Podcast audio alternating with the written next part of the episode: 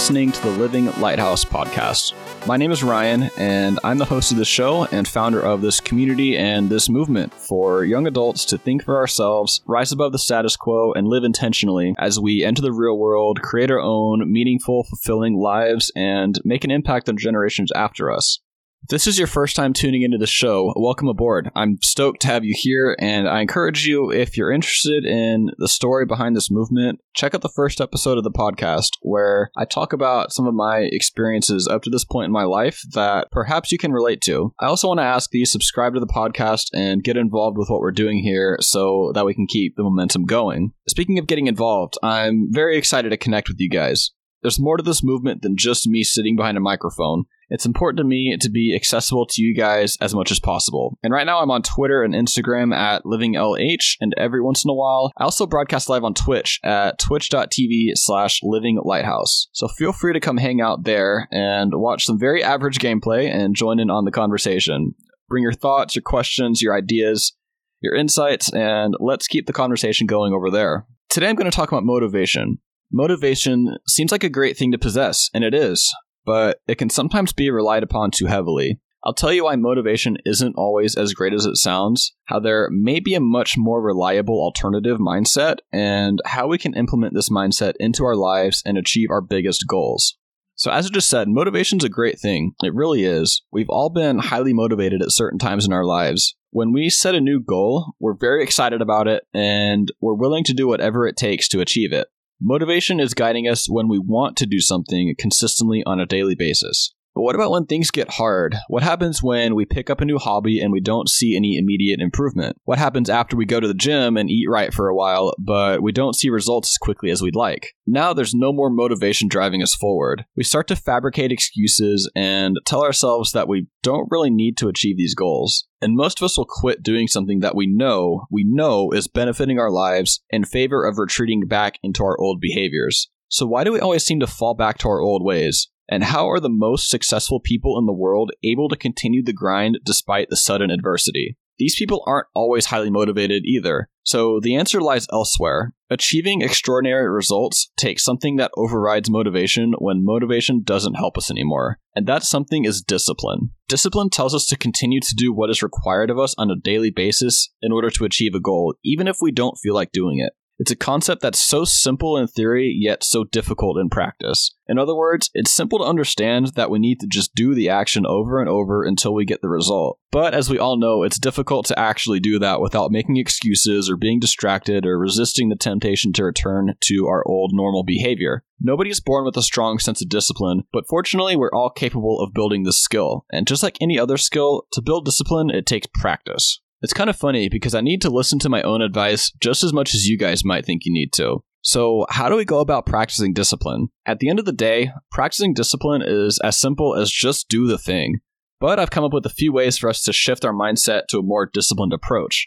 In other words, when we don't feel like doing something, I've come up with some methods I've picked up over the last couple of years to tell ourselves to just do it anyway. Number one is remind yourself every single day why you even decided to get started making a change in the first place. Write it down and keep it close by if you need to. That's an incredibly, incredibly important thing. I constantly have to remind myself why I'm doing what I'm doing. Some examples I have that perhaps you can use for yourselves are I read books every day because I'm searching for new perspectives, new things I can share and talk about with you guys and my community. I go to the gym because it makes me feel good about myself. I eat a clean diet because it gives me the nutrients I need every day to work toward my goals. I frequently remind myself of these whys anytime I catch myself making excuses, and usually it gets me right back on track.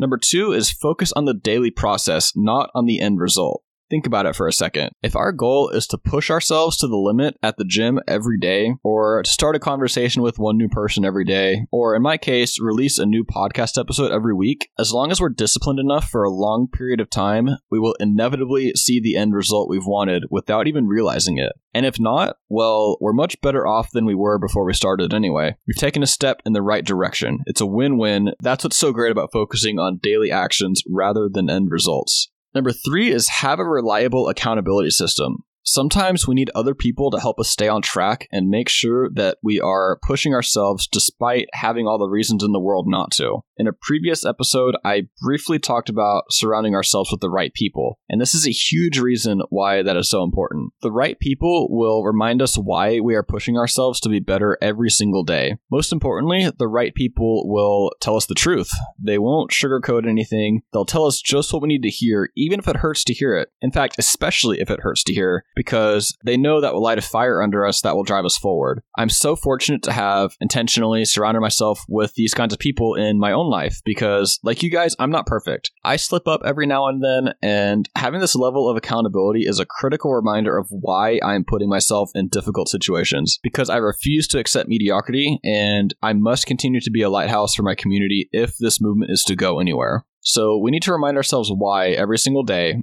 We need to focus on the process, have a reliable accountability system. The next step is to forgive ourselves when we mess up. And we all will mess up every once in a while. Sometimes our own excuses can get the best of us. I guess step 4A would be to accept that we'll slip up and have a plan for when it happens, and step 4B is to forgive ourselves and execute the plan to get back on track. And when all else fails, go back to step 1 and remember why we are getting out of our comfort zones in the first place. Finally, number 5 is just take the first step. Get in the car, and that'll most likely propel you to go to the gym. Read one page, and it inevitably it will turn into two, three, five, ten pages, and eventually the whole book. Just the other day, I had a meal prep day. All of the food I had bought the day before was in the fridge, and I just didn't want to do it. But then, as I caught myself watching meaningless YouTube videos for most of the day, rather than waste my day away and settling for fast food all week, I simply went downstairs, pulled out a cutting board, and sharpened my chef's knife. It took all but two minutes, but a simple action like that was all I needed to propel forward and get the job done. So, those are a few tricks I use to crush my excuses and practice discipline in my own life. To recap, step one, remind yourself why every single day. Step two, focus on the daily processes instead of the end results. Step three, have a reliable accountability system. Step four, accept that we will slip up, forgive ourselves for it, and get back on track. And step five, take the first step. Guys, we are much more capable of doing big things than we give ourselves credit for. Discipline, not motivation, is the key to getting what we want in life. As a reminder, connect with community and let us know where you are starting to practice discipline in your own life. I'll catch you in another episode. Stay disciplined and be a living lighthouse.